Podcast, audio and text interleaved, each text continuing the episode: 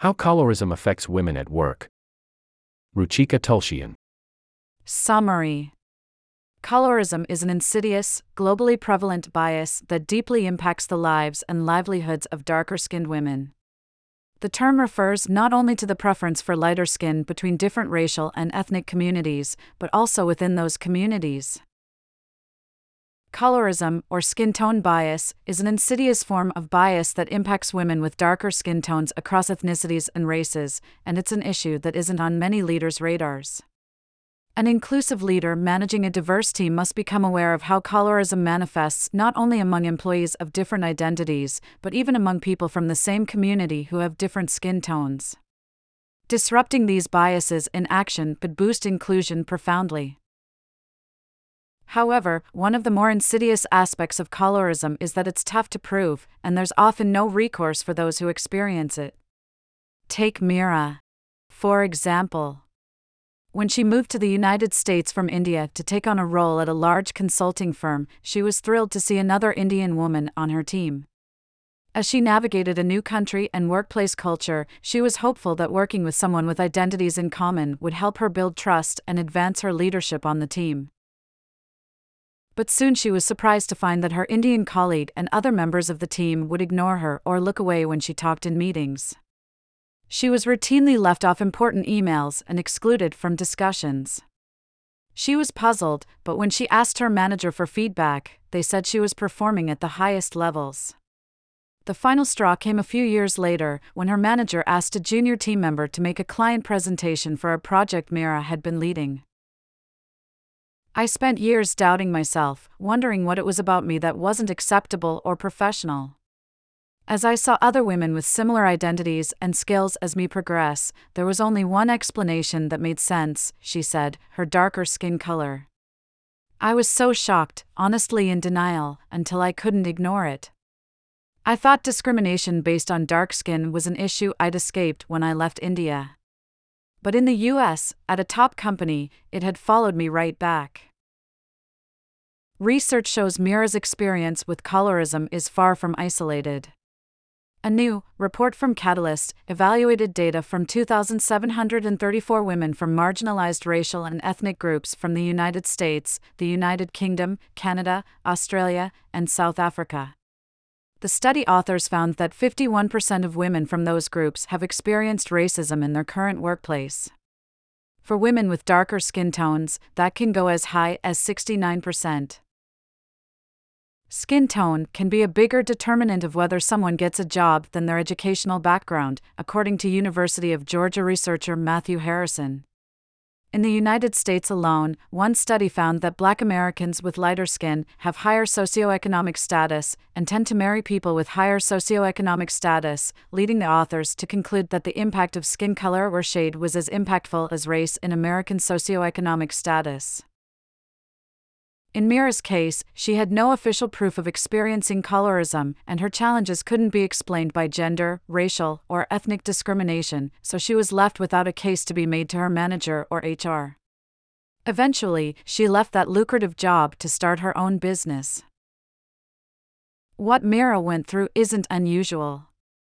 I typically don't make the business case for inclusion, but new Boston Consulting Group research continues to prove why leaders should address this issue even for business reasons. Employees who can be their authentic selves at work are happier, more motivated to give their best, and nearly two point four times less likely to quit. So how can leaders prevent women of color from experiencing colorism at work and make sure they don't leave? Here are three ways to disrupt colorism in the workplace. Educate yourself on the impacts of colorism. Many women of color take tremendous risks in their quest for lighter skin by using skin lightening products. There's a multi-billion dollar skin lightening industry worldwide, with the U S making up one-third of the market. Chemicals like mercury and hydroquinone in these products have been linked to lasting skin discoloration, damage to eyes, kidneys, and lungs, and birth defects when used during pregnancy. The World Health Organization has called it a global health crisis. This is what happens when the onus to fix systems of oppression is placed on those most impacted by it. The message that darker skin tones are somehow inferior to lighter skin tones is delivered to children at a young age and reinforced by Hollywood and popular media. It's no wonder that colorism extends into the workplace, causing disadvantages for darker-skinned women in accessing job opportunities, career advancement, and societal acceptance. Still, most white leaders aren't even aware of colorism, said Janice Gassam Asare, P H D, D I consultant and author of Decentering Whiteness in the Workplace. Leaders are just getting to the point where there is openness in discussing the white-dominant culture. There is a hesitancy to discuss issues like anti-blackness, so colorism isn't often a topic I see being discussed by corporate leaders. For non-white people of the global majority, colorism is definitely something we are aware of even if we don't want to admit it. The term colorism is believed to have been coined by novelist Alice Walker in nineteen eighty-two. It refers not only to the preference for lighter skin between different racial and ethnic communities, but also within those communities. Colorism is an enduring vestige of colonialism and white dominance around the globe and disproportionately harms women of color. The first step in addressing colorism is to be able to spot this insidious and covert form of bias in action. This is precisely why it's necessary for leaders to educate themselves on it. I've learned tremendously from the book, Color Matters, Skin Tone Bias and the Myth of a Post-Racial America by Washington University professor Kimberly Jade Norwood. Gassam Asare recommends the work of international colorism expert Sarah L. Webb and T K Sako, who runs The Darkest Hue, an educational Instagram account that aims to uplift the stories of darker-skinned Black women. Learn to identify and disrupt colorism. Leaders can actively address skin tone discrimination within their organizations by learning how to identify it in the first place. First, audit whether your team or organization reflects the full diversity of society, in terms of race and gender, but also skin tones. Reflect on your team's dynamics. Who gets the customer-facing or more visible opportunities? Are darker-skinned team members part of them? This also applies to hiring new employees. What would you discover if you reflected upon the skin tones of the last five people your organization hired? If there were people of color hired, were they of varying skin tones or very similar? Were darker-skinned people, particularly women, more likely to be hired for roles they were overqualified for, or rejected for roles they were eminently qualified for? Once you begin to see these patterns, they become harder to ignore. Proactively notice if darker-skinned team members or job candidates are being treated differently, then speak up to disrupt the bias. Leaders must amplify all voices and call out biases and barriers when only lighter-skinned employees are favored for plum roles, advancement, higher pay, or customer-facing and other high-visibility opportunities. Second, unless it's deeply pertinent to work, people should avoid discussing or making observations about a colleague's skin color. My white peers often compliment me on my tan when I return from a vacation in the sun. As a woman of color with lighter skin privilege, I'm able to brush it off, but for many darker-skinned people of color who may have experienced comments or marginalization within their communities, I've since learned this type of subtle act of exclusion could be re-traumatizing. If you witness it, either disrupt it in the moment by saying something like, "We don't comment on each other's appearance here," or bring it up privately with the commenter. Taking a longer view, leaders must ensure employees understand why it can be exclusionary to make comments on a peer's appearance or skin color at work. Extend manager training programs to include educating them on how various biases show up at work and how to take action when they witness it on their teams. To be comprehensive, it's necessary to raise awareness of how even seemingly well-meaning comments, like the ones I receive on my vacation tan, are exclusionary and biased. I can't overstate the importance of identifying these biases in the first place to be able to address them. This applies to anyone who has lighter skin. I've had to educate myself and become aware of it as much as white peers, too. If Mira's manager had been educated on colorism and observed the discriminatory team dynamics, they would have been able to disrupt the bias she faced, and she might have stayed with the organization.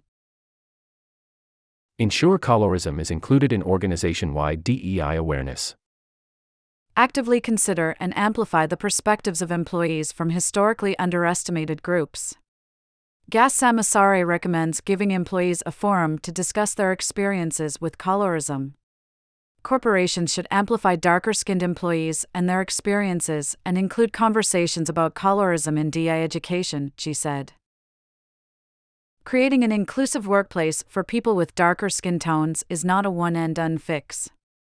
Simply taking an anti-colorism stance by itself isn't good enough. Real change can happen only when leaders proactively educate themselves and their teams about how colorism shows up in the workplace and its outsized impacts on a person's career.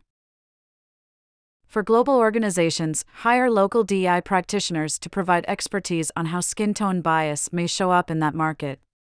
Although lighter-skinned individuals are more likely to be hired, promoted, and advanced to leadership compared with their darker-skinned counterparts across the globe, local nuances could differ. For example, certain communities may use specific words that you're not aware of to refer to darker-skinned people. And colorism intersects with and often exacerbates other forms of discrimination, such as caste bias, in India and among the Indian diaspora. State and reiterate that colorism won't be tolerated on your team and at your organization. Articulating this often enables others to report experiencing or witnessing colorism. The Catalyst report found that sixty-seven percent of women from marginalized racial and ethnic groups who work in a climate of silence, that is, an environment where employees feel restrained from constructively speaking up about organizational or work-related problems, concerns, or challenges, experience racism at work, compared with forty-six percent of those who work in more psychologically safe organizations. Colorism is an insidious, globally prevalent bias that deeply impacts the lives and livelihoods of darker-skinned women. Leaders must become aware not only of how they may have perpetuated it, but they must also push back against it when they see it. As Gassam Asare adds, D I consultant Doctor Sarah Webb has talked about how it's impossible to eradicate racism if we're not also focused on dismantling colorism. When people discount the impact of skin tone bias, they willfully ignore harmful ways certain people can progress, while others are left behind. An important part of addressing racism requires us to recognize ways that systems and structures grant us the power to wield over others, she says. Name has been changed to protect privacy.